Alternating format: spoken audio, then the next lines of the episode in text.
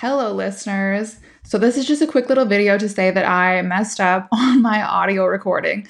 Pretty bad. Um, my audio is so bad in this episode, and the video failed as well. So, just the software I was using kind of let me down. Um, I should have tested it better from this location that I'm recording at, so that's my bad. It'll get better in the future. But luckily, the guest's audio is perfection. So, thank you in advance for putting up with my terrible audio. Um, it's a really good episode though, so I hope you enjoy. Okay, so today I have a anonymous escort that is still working.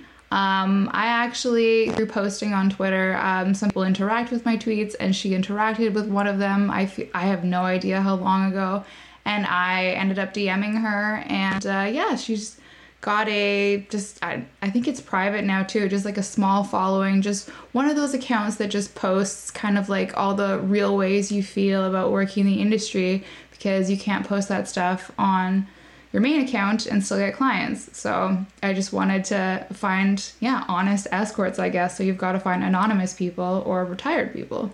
And i found an anonymous girl willing to talk. So that's who i'm talking to today. Hello. Hello Thank you for joining me. of course. So, I guess the first question is why did you say yes to me or like why are you interested? Why do you have the account? Why why? Um, I said yes to you because I thought that you offered some really interesting and um truthful insights even though those insights might be like um might make others feel bad or um, call you a SWERF in certain situations. Um, like it's not meant to like everything that you've said is not meant to like disguise the truth, and that's what I admire most. Um, I kind of have like a separate account, like you said before, because you know it's not good advertising to put some of the things that I say on my main account. Um, so that's really why I stay anonymous. Um, I try to make sure that I don't say anything that would potentially out me as well in the process.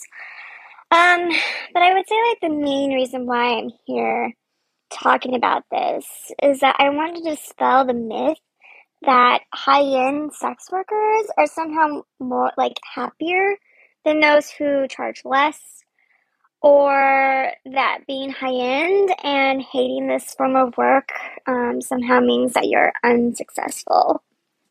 Those are like two of the main hits that I keep getting. Oh, well, you just either they assume that I only did like survival street based work and don't know what it's like to charge more, so I just didn't do it right or yeah like it's just not for you but it's for some other people. So yeah i think that's i think that's really cool. I guess if you're comfortable sharing however it is that you got into like the industry or how yeah just how you ended up if it was always high class or if you know what the difference is. I don't think anyone's like ever only high class but i guess that's just my bias. That's not reality but yeah so my story kind of begins. I was um a stripper first, and I always say that stripping is like the gateway drug into like other hardcore forms of sex work, like prostitution and mainstream pornography. Um, and then I sort of like got into doing like arrangements and things like that. I feel like that's kind of like the natural progression. Because at first I was like, oh, there's no way that I would ever do prostitution. And then it just kind of I, I got into like a deeper and deeper and deeper like territory. Um, it doesn't just these things don't just happen like overnight. Like you just kind of get used to and more desensitized to like um, more um, hard forms of sex work. Um, and then it kind of became I was like doing like dominatrix work for a while and then kind of got my feet wet into like doing like companion work and then I started off as like a relatively low end escort, uh, maybe not for Canada, for like the US. And then I kind of just like climbed my rates like very steadily um, since then. And um, I really do believe that I got involved in this industry because, I mean, yes, there was like financial destitution. Like, I was about ready to um, have my, uh, I was about ready to get evicted from my apartment. And that really scared me. And I didn't really have any other options at that time. And so that's when I started stripping and I made like hundreds of dollars that night and I felt like I was on top of the world. Um, and I also got into it because I think that like I had such terrible self esteem. Um, it's not like, oh, like I need male validation. That's not what it was. It was like, I can't do anything else. I'm not good enough. Um, this is just what I'm going to have to do in order to survive. And none of those things were true, at least not true in the long run. Yeah, it really resonates the whole like, this is just what I deserve. It's weird. I don't know how that creeps in there, but it does. Yeah, totally. Um, do you remember? I don't know if you're willing to share. Do you remember like what your rate was when you first started escorting? I just wonder like how big of a change that was. Yeah, it was three hundred an hour. Okay. And you like used like Backpage at that time? Or you like Yeah. went for an agency? Yeah, so I never was a part of an agency, but I did use Backpage at that time. Um, and I was told to kind of like keep my rates slow because like one of the girls that I knew was just like, well, this is kind of like a smallish town, like you're not going to be like making a whole lot. And then after I moved from that smallish town, I like lived in like a major metropolitan area for a while. And then like I just really like hiked up my rates ever since then. And what do you think makes someone be able to get away with charging a higher rate? Um, I think most of it's just marketing. Um, there's nothing that is inherently more valuable in um, high end escorting versus low end or even mid range. Um, I think it kind of attracts a lot of men who uh, feel terrible or guilty about hiring an escort, and so they're just like, well, the best I can do is just to see a high end escort, and there's going to be less of a chance that she'll be trafficked or that she doesn't want to do this, etc. Yeah, it's like paying for it's yeah, it's the marketing trick of I'm paying for this higher end thing so it's better in every way. Not for any like real tangible reason maybe other than it costs more so it must be better. No, it's just like you can afford the high end brand look. Um, you have a good website. Um, you don't say anything on Twitter that might be um, controversial or make you know clients feel at you know feel like they're about a situation. I would say um, it's really I just feel like high end escorting is mostly just like a ton of emotional labor and bullshit. It's a a lot of telling clients they're not doing a bad thing and that you love your job. Yeah, exactly. And so you said that um, you wanted you made your whole anon account just to vent even though it's basically to no one but that doesn't matter it just feels nice to say the truth basically it gets like bottled up and it you make, makes you lose your sanity if you can just never express reality Yeah. um, but why would you keep being an escort though like if you made all this money stripping um, and then decide to have arrangements and i get that it kind of stops being like a big deal but yeah do you know like if someone asked why would you keep doing this job if you don't like it what what would you honestly say back Um, I think, and this is actually something I was thinking about yesterday. I wanted to talk about today that there was like this. There's a certain point of time where I really could have left the industry and would have been completely and totally okay. Um, and I didn't take that opportunity because I didn't have any other skill sets at the time. Even though I was kind of working towards that, um, it was in like 2018, 2019 is when I could have left but didn't. Um, and like I was working towards like what I'm doing now. Um, and it was just really unfortunate that at the time I just felt like, well, this is just what I have to do. This is what I've always known, and I'm just going to keep doing that. Um, and then I think as time went on, it became harder and harder to leave because of the fact that, I mean, 2020 was like a really messed up year, and I felt like that held me back a lot. Um, because of like how the world was just like shaking up because of COVID 19. Um, and it was just really hard. It was a really hard year for not just me, but like other sex workers as well, I'm sure. Um, and so then during that time period, I got into like a ton of debt that I did not want to like be in in the first place. Um, I had like kind of, it was kind of sprinkled. It was like medical debt, credit card debt, um, and then uh, student loan debt as well. So it was just a lot of overwhelm. And so now I've paid off like a lot of that debt and I'm still like kind of working towards like paying that off.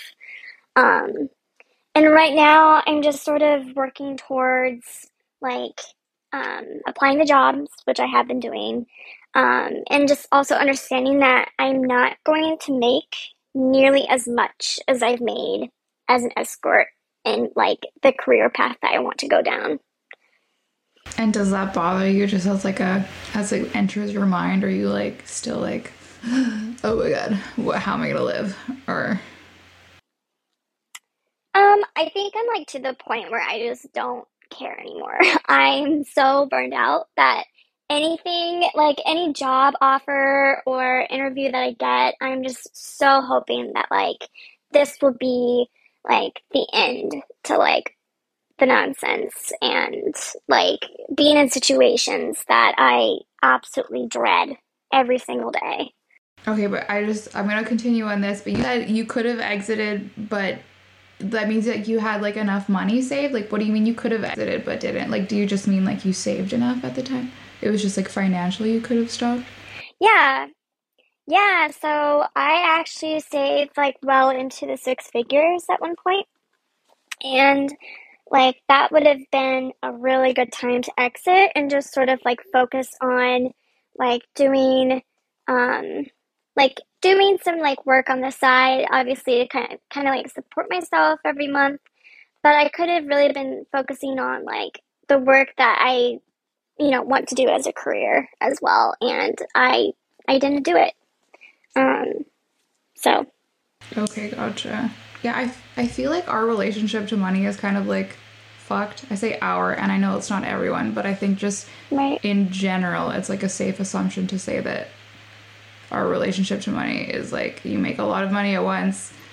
I think sex workers often give it away a lot too, like to family members or friends or something because we make it so fast. And then it's just like you think all of life is like that. And then when it's not like that, it's like, oh God, I can't live anymore. It's just learning money skills, I think. That's keeping a lot of us in it. Right. And yeah, I think a lot of women in this industry succumb to lifestyle creep as well. Like, oh, I'm going to get the nice fancy apartment in Manhattan, or I'm going to live uh, in some nice condo in LA. And that stuff will bite you in the ass eventually if you're not completely like wanting to do this long term like if you want to retire eventually like um it's going to cause a lot of people to have to really decide and think about what they want to do um and also be humble enough to accept the fact that like this is not going to uh sustain you long term in those lifestyle choices. So I think that happens a lot. And I think people get sort of lost in the industry for those reasons. Um, just focused on the fact that, like, I need to hustle, I need to make more money, instead of, like, wait a minute, is this actually what I want to do long term? And for most people, it's not. Right. I would agree. I I know what you said about um, working another job and knowing that you're not going to make as much money. Um, and yeah, just not caring because you feel burnt out.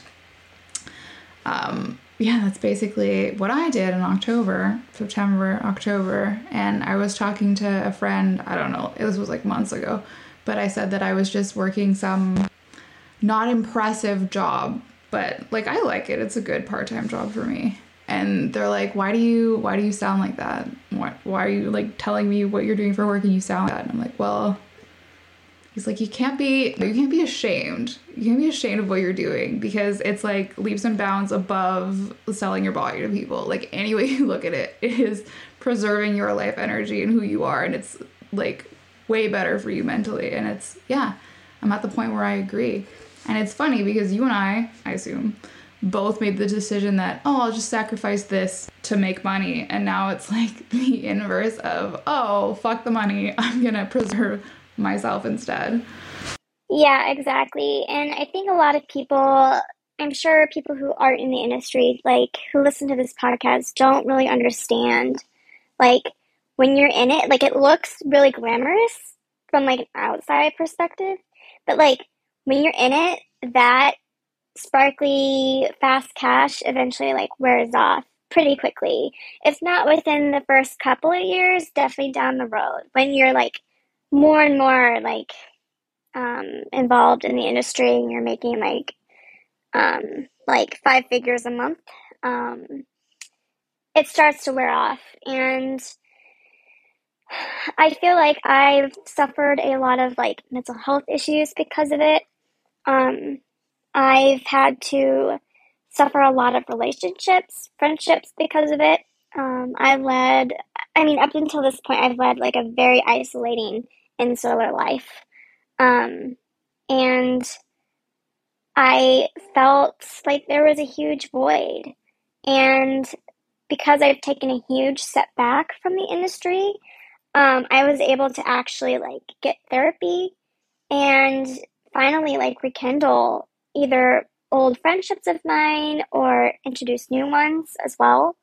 Um, and I just feel like a better, fuller person because of it. Um, I'll also say that I developed, because I was working so hard and so much, I developed a lot of um, physical health issues um, to the point where I've developed a chronic illness because of the stress that I was under.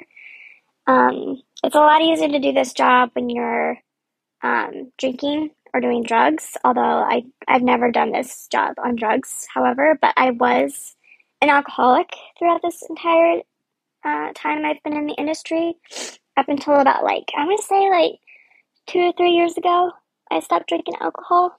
And once I stopped drinking, it was like this veil came off, and I really saw the industry for what it is.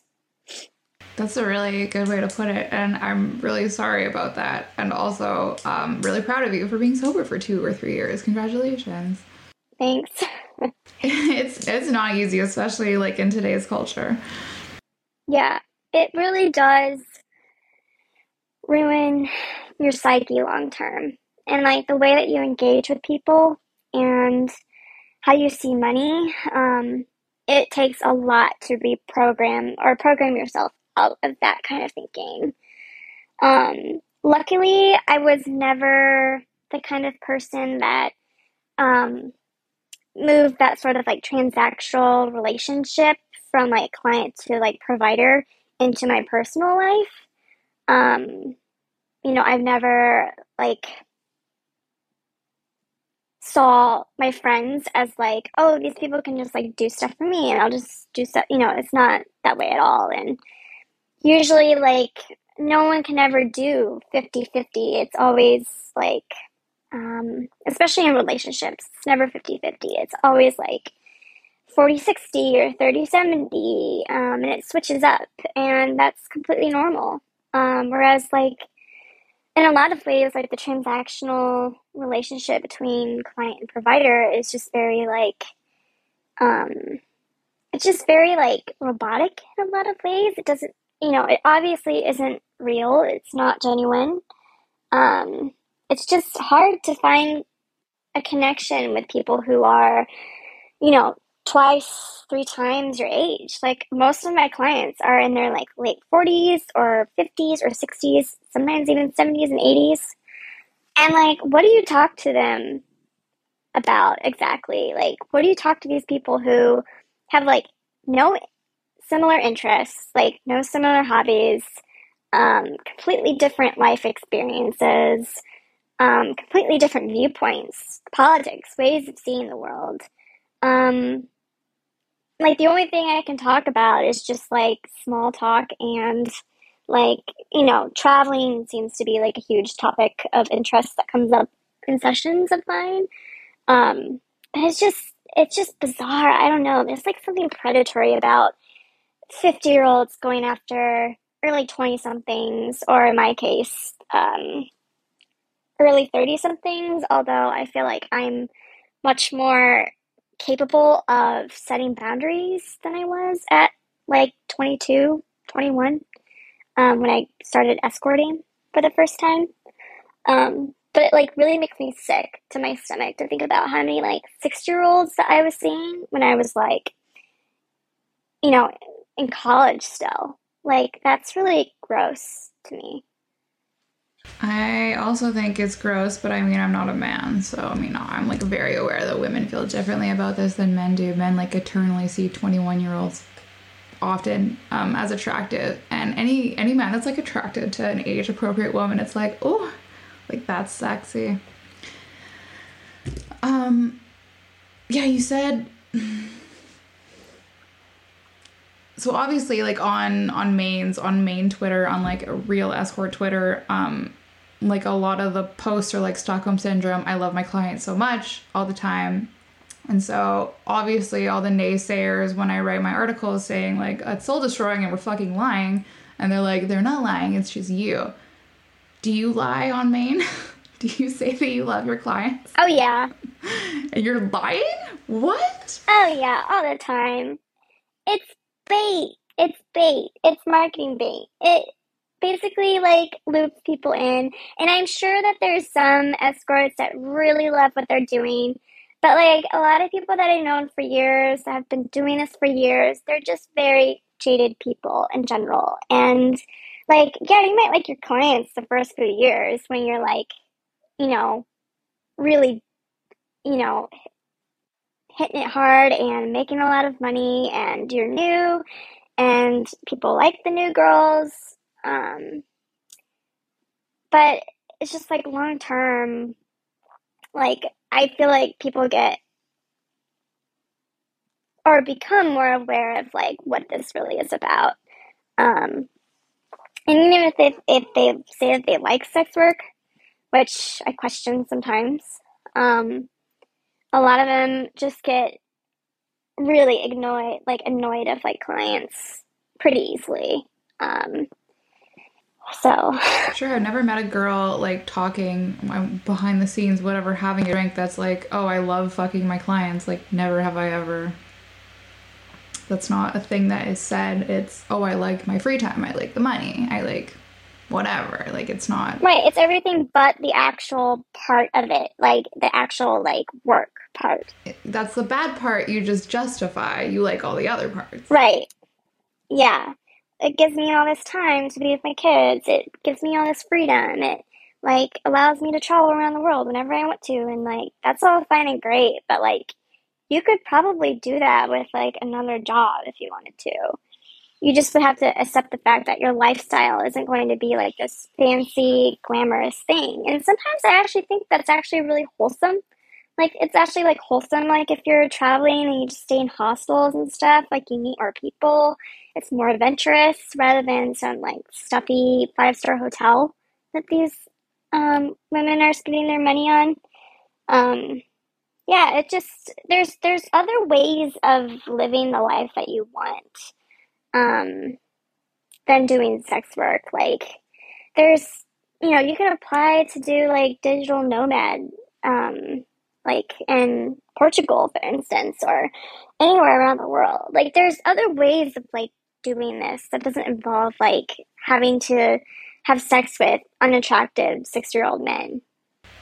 It's yeah, it's it's the level of like psychological damage you've got to do to yourself to convince yourself it doesn't bother you that is like the biggest. It's not even like because you could have like a hookup that you hate one night, fine, whatever, but to be like, oh, I'm okay with this, like the levels of lying to yourself and like path you've got to go down that inevitably happens because like I won't say that sex work traumatizes everyone that does it. I don't think it does. I think it's like playing Russian roulette. Like every time you do it is like a brand new opportunity for very high chances of getting traumatized. Is what I yeah. Yeah. Um do you I don't know if you're comfortable answering this, but do you like remember the first thing that stood out to you when you stopped drinking and kept seeing clients because I would I like if at all possible, I would absolutely have a drink like 95% of the time while seeing a client, before seeing a client, like I wouldn't have a hookup sober. Like why would I see a client sober? It's the same thing. So, like what was the first thing that stood out to you when you were sober seeing a client? Um, it was just really awkward.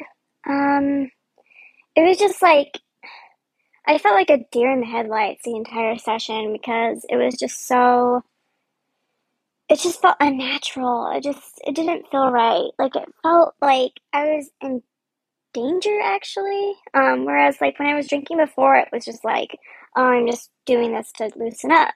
Um, but I don't know. It was just it was so strange. It was just like, oh my god, like I really hate this. And alcohol kind of I was a happy drunk. Um, and alcohol kind of made it easier for me to like interact with clients and like you know really fake orgasms and fake the entire session, fake that I was into them, um, appear really happy and just like go lucky kind of person.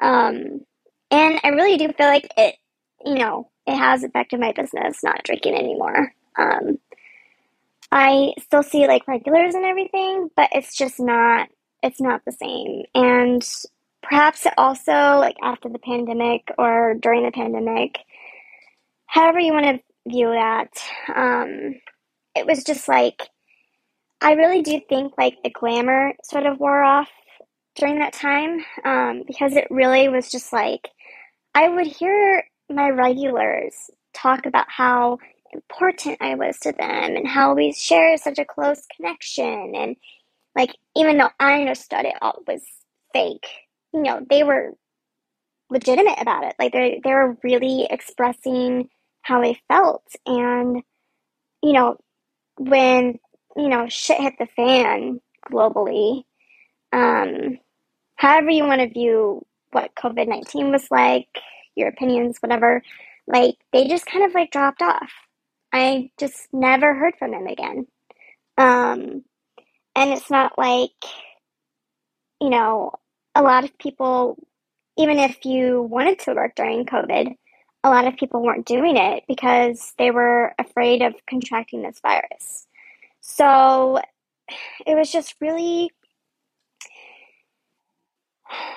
it was just really disappointing. And I feel like I should have known better um, to see that these these men who have always told me that oh hey I have your back no matter what situation you're in um, I'll help you no matter what just kind of disappeared completely and that was like a complete letdown and I feel like that also kind of propelled my like anti-sex work stance as well. I mean, yeah, the fact that you're a luxury becomes apparent when there's a crisis because you are. You're not part of their real life. It's all lies. And it's like not convenient to realize until, yeah, there's an emergency.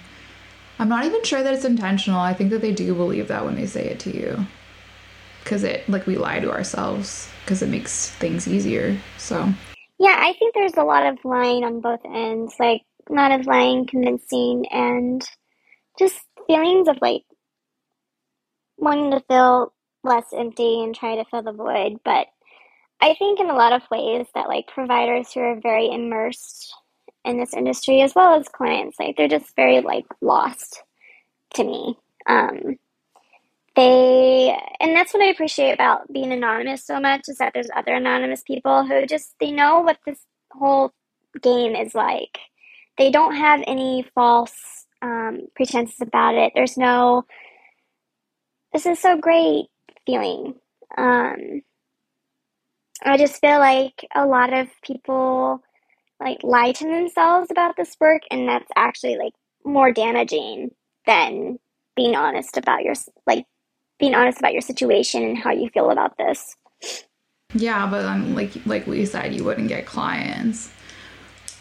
Did you say that you hate all of it? Because I've written that I like talking to the men. Like I love talking, sure, but like any any of the intimacy, like I would have never engaged in otherwise. And you know, I keep people that don't actually read what I write are like, oh well, you hated all of it. You were just like not suited to this and it's like no i think you can like like a person but still not want to have sex with them and only be doing it for money did you feel that way ever yeah so there's actually a couple of people that um, i've seen for a long time um, who come to mind and like i really took a liking to them like i thought that they were um, really cool people um, we shared a lot of interesting, wonderful, encouraging conversations. Um, they're just very down to earth people. I've traveled with them, like I've gone overseas with them, even. And, you know, it's like we had like personal chemistry, but like when it got time to like, you know, have sex with them, it was just really gross. I don't know. I just did not like that aspect of it. Um, but you know, we like shared a connection and everything, and you know, I considered them at the time to be my friends. Um, even though I don't really see either of them much anymore. And then I think like the fact that it's given me like opportunities that I never would have had before in like such an easy way. Um, that part of it was good. I mean, that's not really a part of like the actual like labor or work part, but it did help me like um, reach a lot of my goals that I had. Um, and that part is great, but again, at what cost? Yeah. It's a like I want more free time is like that's a great reason to pick a job. It's not a great reason when you consider the trade off is penetration from strangers. It's like yes, but no. Um, right. And I feel like as a high end escort, like, I mean, I am. I feel like I had a lot of, I dodged a lot of bullets um, throughout my time.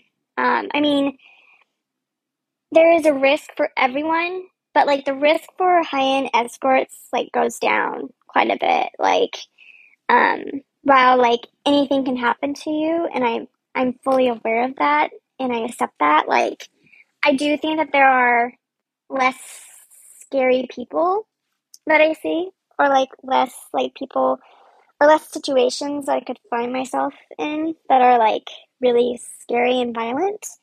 Um, but that doesn't mean that I don't have PTSD, which I do. I do have PTSD from this work. And I disassociate and um, like all throughout it pretty much. And I've just learned how to do that. And I think that's really unfortunate. Um, I've been stealthed a few times by clients. I've been recorded without my permission, and God knows like where those videos are. Um, they're probably either online or they sold them off to people. Like who even knows?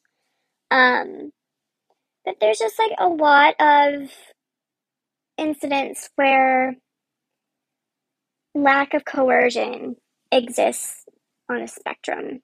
And I always tell people that it's not like either or.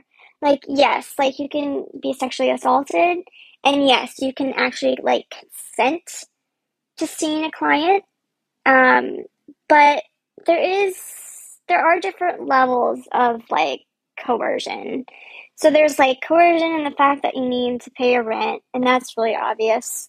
Um, but then there's other like forms of coercion within sex work, and if you're lucky enough to um, have boundaries, then yeah, it probably will work work out for you, and you will like it.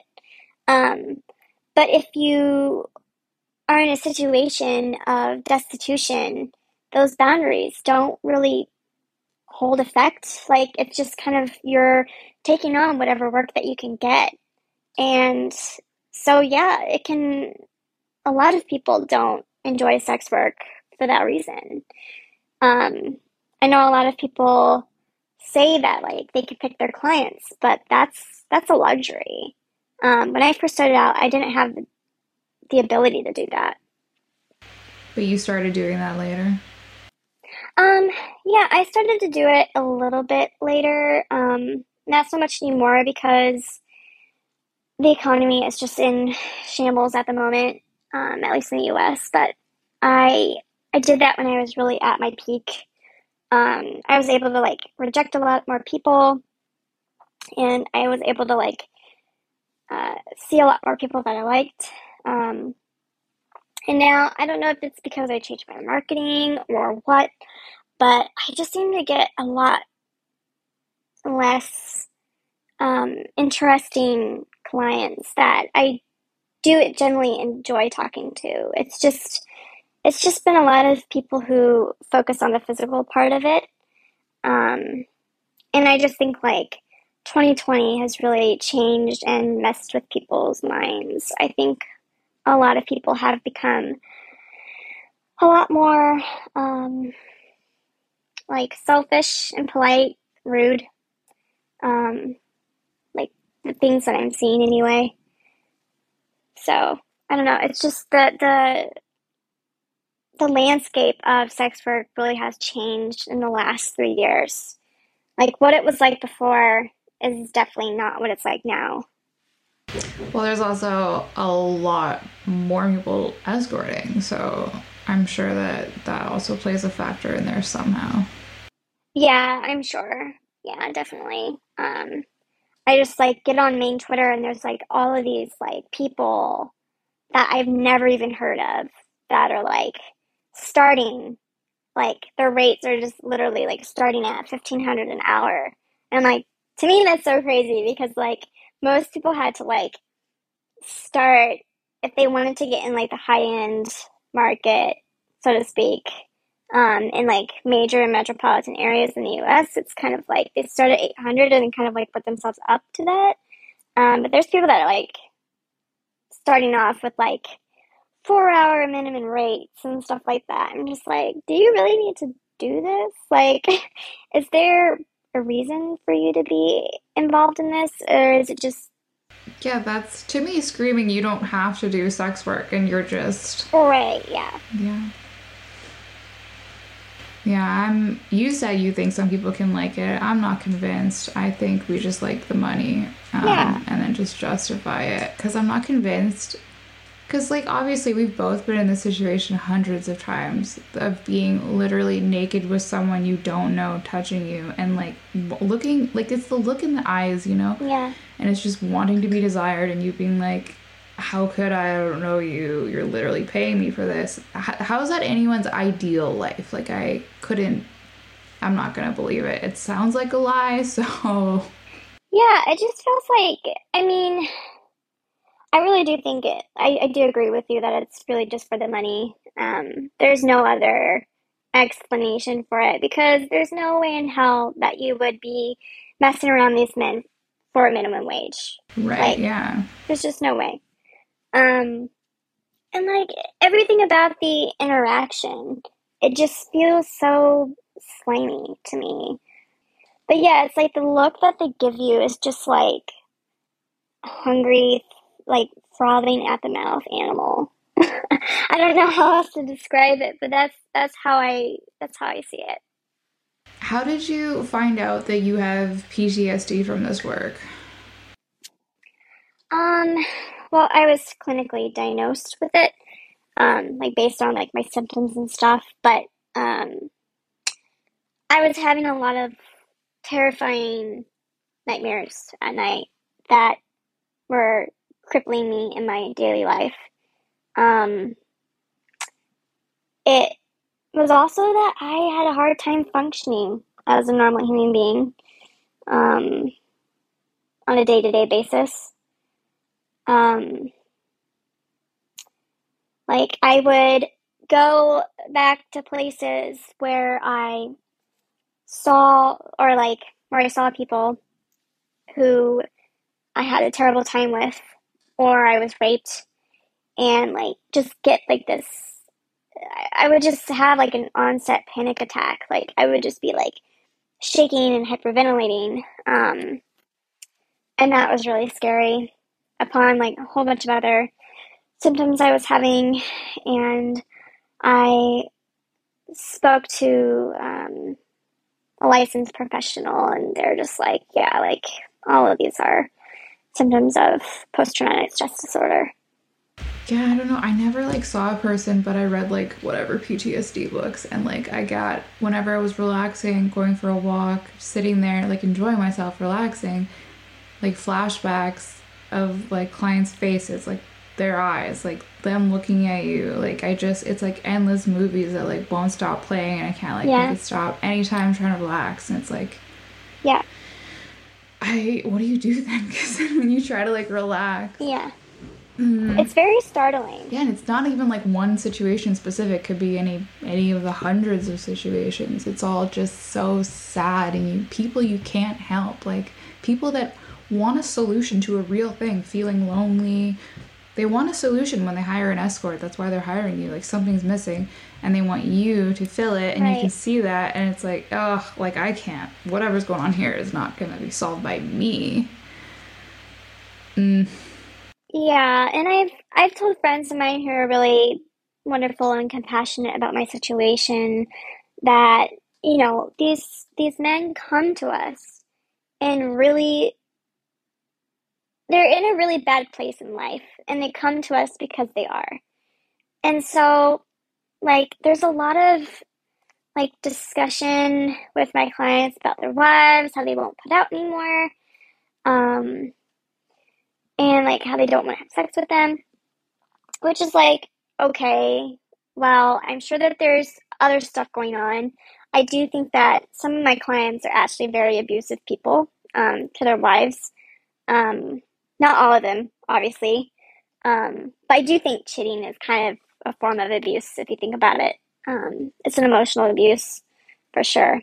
Um, and I think, like, just given our six like six excuse me society and the community that we have i mean there's just like no community anymore. And i think that's why a lot of people are lonely.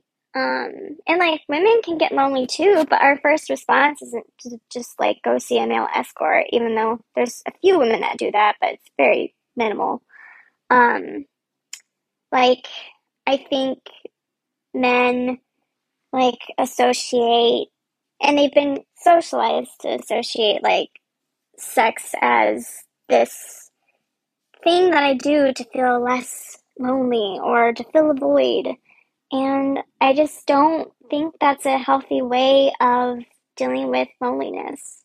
Um, if like I had a penny for all the times that my clients wish or tell me that they wish that they could have divorced their wives without causing in, any impact in their life like i would probably like be out of the in- industry by now like it's just so common um and i just don't understand like you know there's no one you're in a good financial spot. There's no one that is holding a gun to your head, forcing you to be with your wife at all.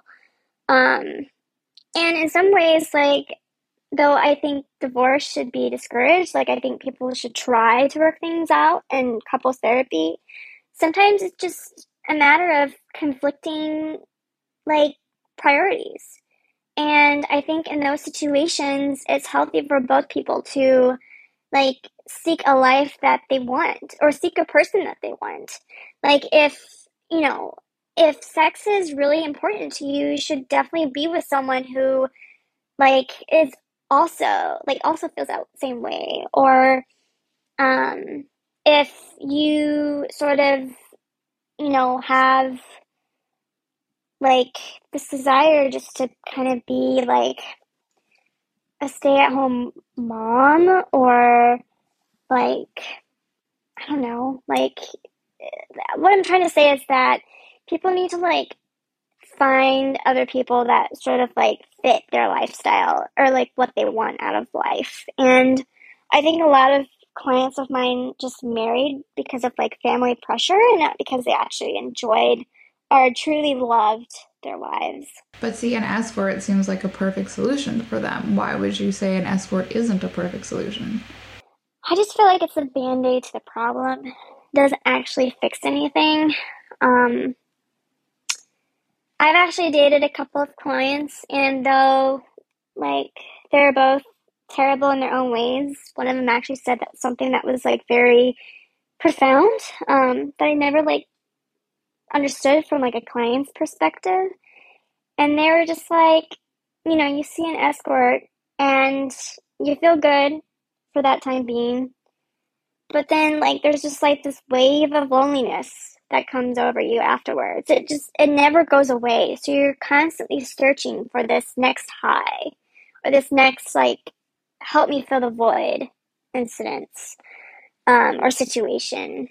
So it's just never ending it's really hard to find people on i understand it's super hard to find people on dating apps and like you know it would be hard to divorce your life and like uproot your family and like um your kids would not you know be in a happy situation likely who knows but like nothing is worth the um that kind of stress in your life. And there's always ways of figuring out how to co parent in those kinds of situations and like divorce situations. Um, like there's there's tons of people that like you can um, meet at similar interests, hobbies, activities. Um, given that the divorce rate is so high, I don't feel like there would be any shortage of like you know, divorced women out there. You just are terribly picky, or you essentially want a naive 20 something to kind of like fulfill your needs for free. I think a lot of the guys, um, a lot of the clients that I had said they wouldn't get divorced because of how much it would cost them. Like a lot of their businesses are in their wife's and their name. But uh, yeah. yeah, if you're looking down like the next 30 years, like is a bit more money worth it to you? Like is that the only thing that's going to make you happy? You know, look at it's it's funny. It's two people looking at money is the answer. Right. Yeah. So you're telling clients not to come see you as a solution. I mean, it's it's a double-edged sword, right? Like um I think no matter what I say, people will still keep coming to me no matter what um, or just using, you know, escorts no matter what, because it's easy. It's an easy solution to a larger problem. Um, but you know, at the same time, yes, I kind of have to have clients see me because I have to pay my bills. That's just, you know, it's just a fact. It's just a harsh truth at the same time. Um, but yeah, I mean, clients can totally. Um, I, guess what I would ask them is like, is your freedom does your freedom actually matter to you? Like to me, freedom is priceless. And if you can unchain yourself from a unhappy situation, then do it. There's there's no need to go behind anyone's back. And for a lot of women, like infidelity would be a cause for divorce. So you can't say, oh, this isn't a big deal. Because it is. Because if they found out, they totally would file divorce papers. Um, and I just think that, like, even though your wife could be, like, really wonderful, except for the sex part, like, I still think that there, you know, there's a lack of communication there. There's still a void. If you're seeing escorts, there's still a void, no matter how close you are to your wife. Um, yeah, do you think that we're the home wreckers in that instance? You know, like when a client sees an escort and maybe like the wife finds out or I don't know what. I don't know if you've ever been uh like contacted by a wife. I only I only ever was once and it was like my first year of escorting in the UK when I was 21 and I we'd sent maybe two or three emails back and I met the guy once for an hour and he just talked about his new baby and wife. Like we didn't kiss or have nothing. And that was it and I at the time called men stud. I don't know what I was. I was like, I'm just gonna call every guy stud to be like more like friendly or whatever. And so she messaged me. She's like, "You guys already have pet names for each other." like this man hired me for an hour once, if you catch my drift. And all he did was talk about his wife and kid. I think he just wanted someone to talk to. And then I got a message from that guy like two months or two weeks later saying, Oh, thanks for saving my marriage. Yeah. And then I, like, I don't know, a couple months later, I knew this other escort that I worked with briefly. And she was talking about this guy she saw. And she, like, described him. And I'm like, is his name, like, Bob? And she's like, oh, yeah, do you know him? And I'm like, yeah, they had sex and everything. So, like, men are full of shit about this. I'm not, I'm not ganging up on men. I think men are lonely and need help. But it's like, there's yeah there's lots of lying. But anyways are we the homewreckers in this instance? Um do you think it's it's fair to say that we ruin marriages i guess? Um i mean i think that there's there's two answers to this. So like the women who who encourage men to cheat on their wives um on like social media or they just like completely lack um, empathy for um, people who have been cheated on or just have this really callous attitude towards um, like wives or women in these situations. I mean, I hate to say it, but like, yeah, that's kind of home wrecking. Um, or just being like proud of the fact that like you're fucking these women's husbands are are these these women's husbands. It's just like really that's like really bleak um, and a horrible outlook. However, I think that like you know people who are just trying to pay the rent and um, are in like places or circumstances where like this is it and they don't actively encourage men to cheat on their wives or whatever, like I think that's a different story because they like reach out to us. And I don't think that we should take the blame for men's choices. I don't think we should take the blame, but to say we weren't involved in any way is also a lie. So yeah, I don't know. I don't know why I was thinking about that the other day. I was talking to another escort in my yeah, DMs. I mean, I think that there is like a sense of like responsibility that we all have to take. Um, but ultimately, like, if um, in these situations, like, um, you know, if a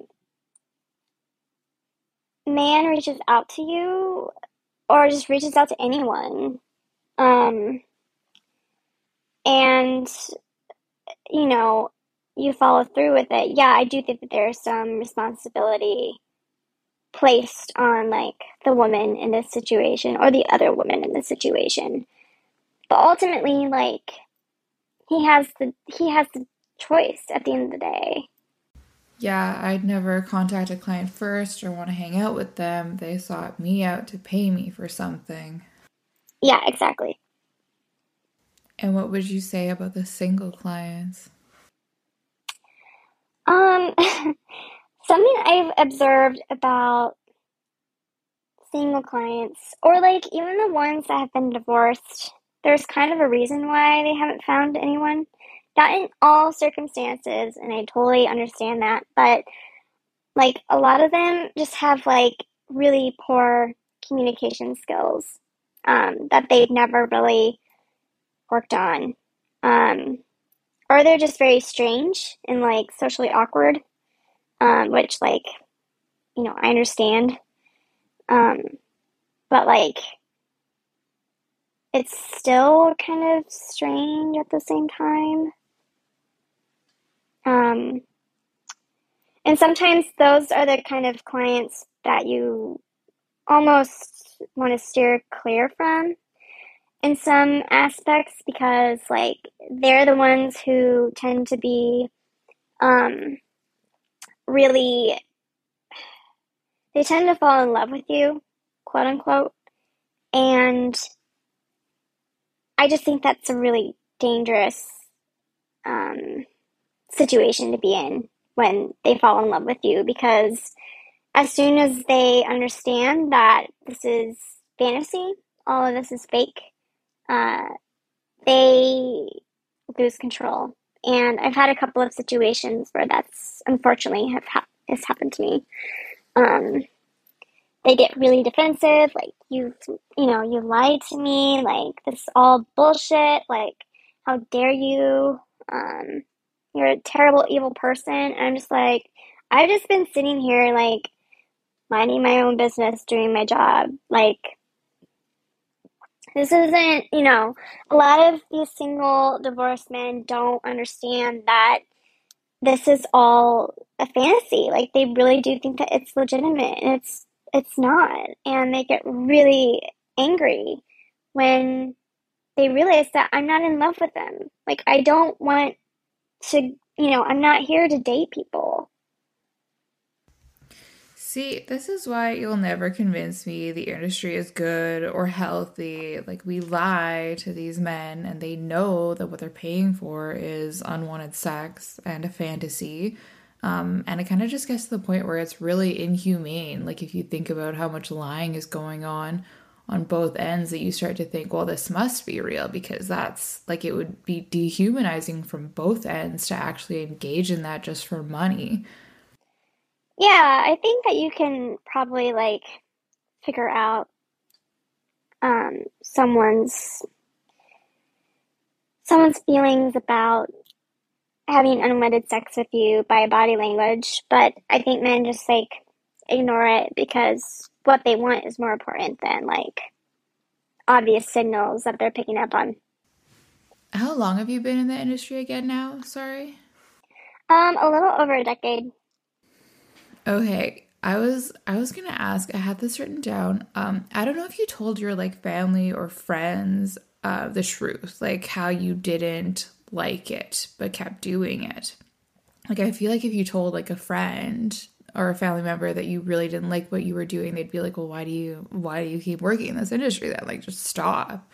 Um, and I didn't like. I personally, I didn't know how to solve this problem I got myself into. Like, I didn't know how else to like, yeah, start working another job after enough time went by like i didn't know i didn't know how to get out of it and i needed help but i didn't want to admit it. It was humiliating to me um, that i was constantly like forcing myself to do things. I didn't want to do that made me want to die. Like how do you tell someone that and be like i keep doing it to myself? Like that's humiliating. Right. Instead i i basically opted to focus on my resilience and call myself empowered. Um whenever someone asked. And then when my when I told my like family, I also told them that I was like all fine and good. I just wonder like if you told the truth um or if you yeah. Yeah, so I think with my family I really covered up the truth a lot because um, I didn't want them to worry about me. So I would just be like, oh, this is like, I was actually outed to them. And when they first found out about it, they like flipped. Um, and I mean, who wouldn't? No one wants their daughter involved in prostitution.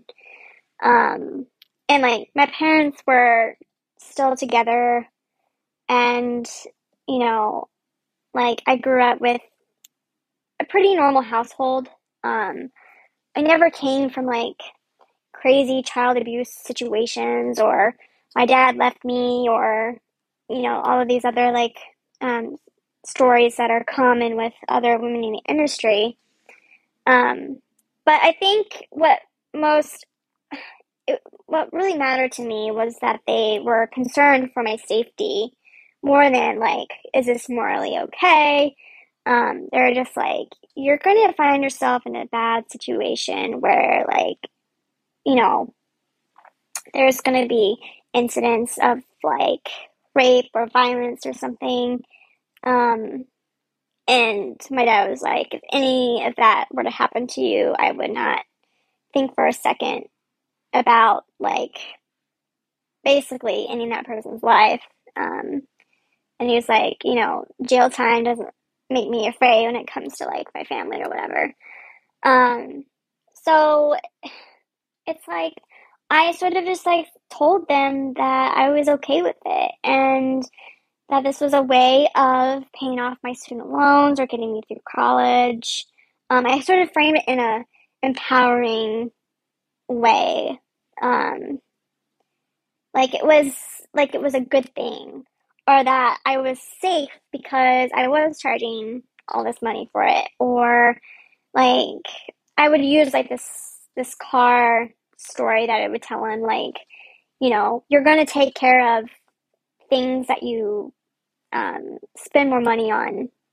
Like a Lamborghini for example. No one's going to beat up a Lamborghini. Um, but as a human being like that's not true. Like violence can happen to anyone in this industry. Um, and there's really no course that you can take where you can actually, like in the US, you know, this is completely illegal, um, except for like places like Nevada. Um, even then, it's very like legislated there, very controlled. Um, like there's no course of action that you can take to like legally go after these people if something bad happens to you. Um, and I know that even in other countries where it is legalized, like the police don't really care either. So it's not like uh, legalization or decriminalization would change like how men interact with us. Um, so yeah, I mean, I kind of just made it this flowery, like wonderful thing that kind of came into my life when it was anything but, of course, and I knew it. I knew it deep down. It was just all nonsense. Um, and then with my friends, I kind of like, I was more honest with them about stuff that was going on, but when I knew most of my friends, it was like in college, kind of after post college a little bit too. And I sort of just like was like, we need sex, work, you know, sex workers' rights and like we need decriminalization and all this, you know, activist stuff that I believed in. And I still do believe that we should have like full decriminalization. Um, that's never changed.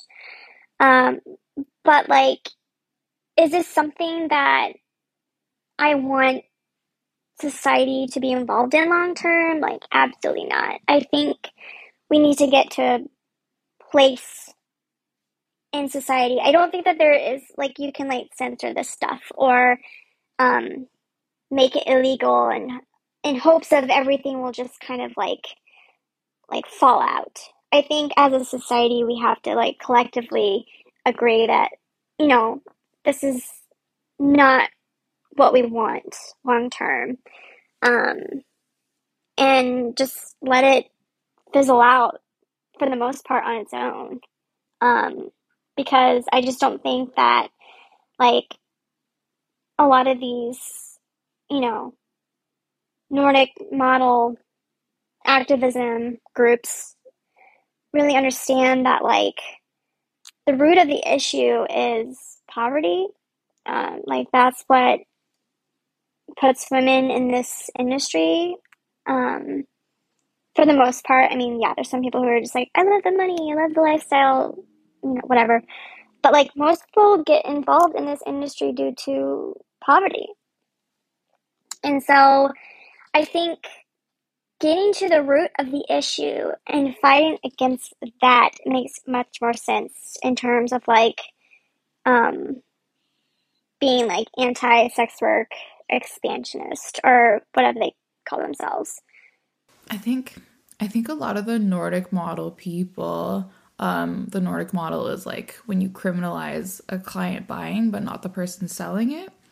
Um, I think they base a lot of their like opinions on statistics. Like if you look up the statistics of women uh, that engage, or like the amount of yeah people that like buy sex and sell sex, if you fully decriminalize, like skyrockets, and then if it's only partially decriminalized, like the Nordic model, that it's only like it's a smaller number of people engaged in it. I think they just kind of like go off of that. Yeah, I think I think the legality of all of this like doesn't really matter at the end of the day. It'll um, happen whether it's legal or not, type thing. Yeah, because it happens anyways, and like I don't believe in like like some things have to be dealt with. Like you can't have pimps and you can't have traffickers. You know, that's like obviously a no um, for most people who are normal.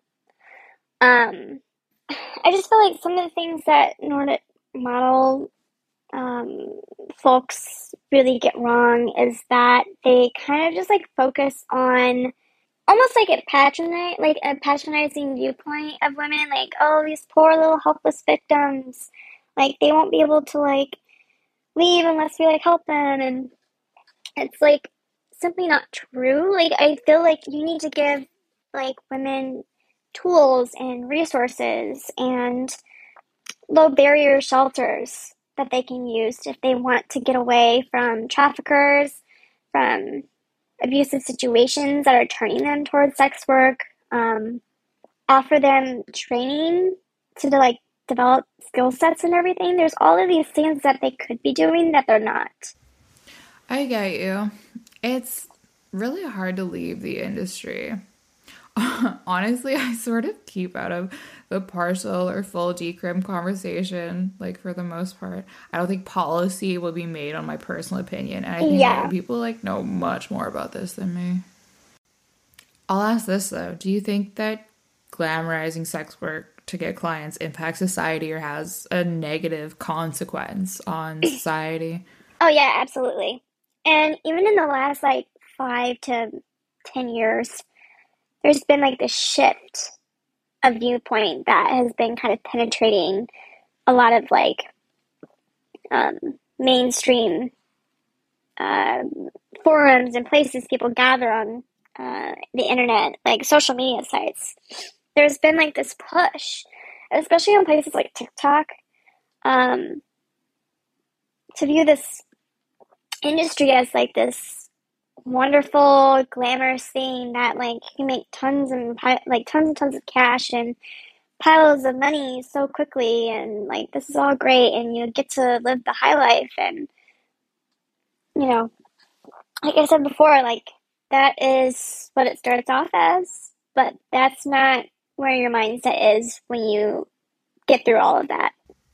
But I'm just trying to get clients and make money it's not my fault what society does or how anyone else is affected by my marketing. Obviously, it's just marketing. Yeah, I mean, like, I don't think that empty slogans like sex workers work is doing anything anyway.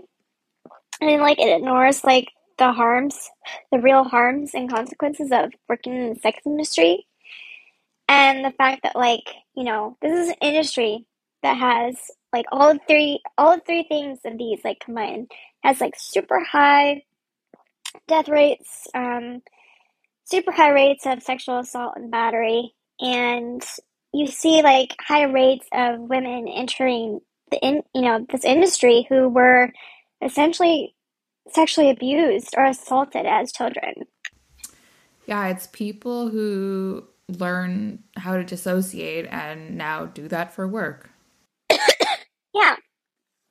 It's essentially like um, repeating the familiar or what they're already used to in that sense. Right. And so while it's a thing that sadly but truly can save someone from a worse situation, it's not appropriate to say it's good or promote it as empowering or healthy. Right. This is out of left field, but how was your experience of arrangements compared to escorting? Um, I feel like arrangements are essentially like, uh, supposedly like prostitution, but without like the prostitution label, if that makes sense. Um, I feel like most of it is basically prostitution. Um, but like there's just more work for less pay, essentially. Um, as you probably know. I think um, that's exactly how I've said it in the past. Yeah. Yeah. Um, and I think it attracts like a lot of women who are just like, well, I'm not a prostitute, so I'm, you know, this isn't illegal or bad or like this is a good thing. And not really, because when you look at who like signs up for these like arrangement sites, it's usually like blacklisted clients or predators thrown in the mix. So yeah, a lot of the users are like lifetimes on the website, lifetime hobbyists on the website, and always just message like the new female users and see who they can get to agree to their like low ball pay per meet offers. Yeah, exactly. Um, it's just kind of like it's all nonsense. I mean, much of the industry is nonsense, but it's just not. Uh, I always say, like, you know, a sugar baby is two weeks away from becoming an escort when she gets super tired of dealing with these clients who don't know what they want on these arrangement sites. Um, like they're very demanding and controlling. Um, actually, one of the clients that I met and dated for a while, like seriously dated for a while, was on one of these arrangement sites, and it wasn't until like months later that I found out that he uh, was sexually assaulting women in the industry. And then I didn't see it for a while. And then it kind of became like this relationship of sexual abuse, um, which took me like years to leave. Um, yeah, it was really serious. Um, and this, I mean, I won't mention exactly everything he's done, but like those are the kind of those types of the kind of people that gravitate towards these like arrangement sites. Like they're very dangerous. I think honestly they're sometimes more dangerous than escort clients. Yeah, I was only ever sexually assaulted by um, men off of arrangement websites and never by an escorting client. Yeah. And there was actually a friend of mine who, a long time ago, I'm actually not friends with her anymore, who met someone off an arrangement site and she was sexually assaulted that night. Um, and they had talked about like not having sex that night. It was just a, you know, a platonic date, I guess. And she was pretty terrified. I'll say that. And I think luckily uh, she did not get further involved in the industry because of that situation, which I'm really proud of her for, um, even if we're not friends anymore. Um, but that's the kind of like level of scum that you find on these arrangement websites. Like they, these guys do not. Uh, these guys are not okay. Well, thank you for sharing. Um, I really appreciate it. I think this has been really great. Um, there's so many things I want to talk about that I I don't know how long we should like make this. Um, I think that might be a good place to leave it for today. Um, was there anything else that you wanted to add? Um, let me see. I would like to tell. I mean, what's weird is being kind of like in the middle or like existing in this middle of not being pro sex work but like also not really aligning yourself with the pro model or the pro Nordic model movement. I don't know what else to say it as because it's just like if you critique the sex industry, you're called SWERF, which is bas- basically a way of shutting someone down and not listening to their experiences, although they'll say that you should listen to like sex worker experiences, but then like their actions say otherwise, of course. Um, and then there's this like also like push to sort of like like treat women as if they're incapable of moving on with their lives or like they're poor, sad, helpless victims um, that are incapable of making the right choices. And that's just not true at all. Um, and I, I find it kind of disturbing that some of the like pro Nordic model groups kind of post all of these like uh, trauma porn stories. And I think it actually like alienates victims of the sex industry more than it helps. Like these sensationalized stories and stuff kind of like either will they have actually re-traumatized me when I've read them, um, or they just like make people completely turn off to your like to your message, to what you're working for or against. And like for example, I think a lot of these um, pro Nordic model groups kind of miss like what we're also talking about when it comes to like decriminalization. And a lot of these groups kind of support like stings and arrests which are fine if you're talking about some traffickers but in a lot of these situations we get wrapped up like escorts who are currently working in the us for example get wrapped up in these stings and granted i've never been a part of a sting thankfully um, but i know people who have and they've told me some pretty terrible horror stories about how the cops um, treat you and interact with you. And basically, like, cops are legally allowed to go forth with having sex with you and then arresting you at the very end. Like, they're legally allowed to do that in the US. And I don't know how supporting these sting operations supposedly helps people um, out of the industry. Because, like, even though a lot of people don't want the sex worker to be criminalized and stuff, and I get that, like, there's still, like, a lot of people who support the Nordic model that, like, don't know these things. And that's, you know, kind of an issue. Oof, yeah. It's a really complex topic. I'm sorry, I sort of get brain fog talking about this specifically, like the policy topic specifically sometimes. So just like nod and listen. Yeah, I'm just what I'm trying to offer is just like different sides of the scenario. I don't really care about legalization, like I said before.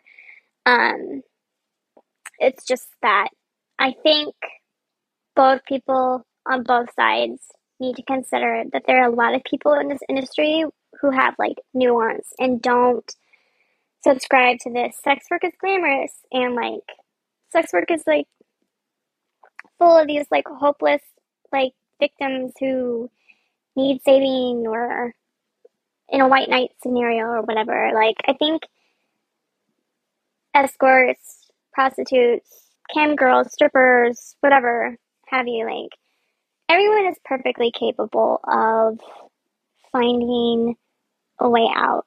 Um, and like you have more power than you think you do. And I've just been focusing on, as cheesy as it sounds, like focusing on like what I want in my life rather than like what I don't want in terms of getting out of the industry. I've just been focusing on um, applying to jobs, trying to find like more skills to add to my resume, like learn those skills and then add them to my resume.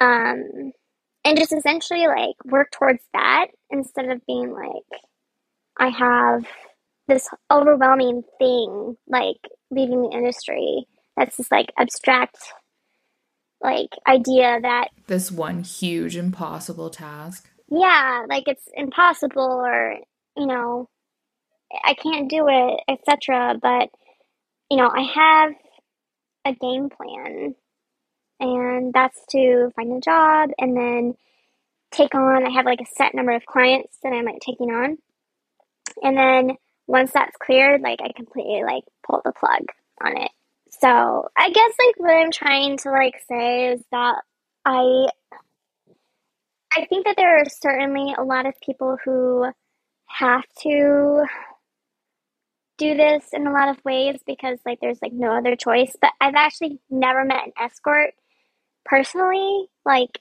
over coffee or lunch or dinner, who needed to do this. Like they were perfectly like capable people of exiting or leaving this industry. Um, like you're you you have more choice than you think that you do. Um, and I think like this, I think a lot of women in this industry are like like victimize themselves in a lot of ways. Like oh i'm this poor person that can't find this job or i'm not privileged enough to work this job. And like i do think that there are some hurdles for sure.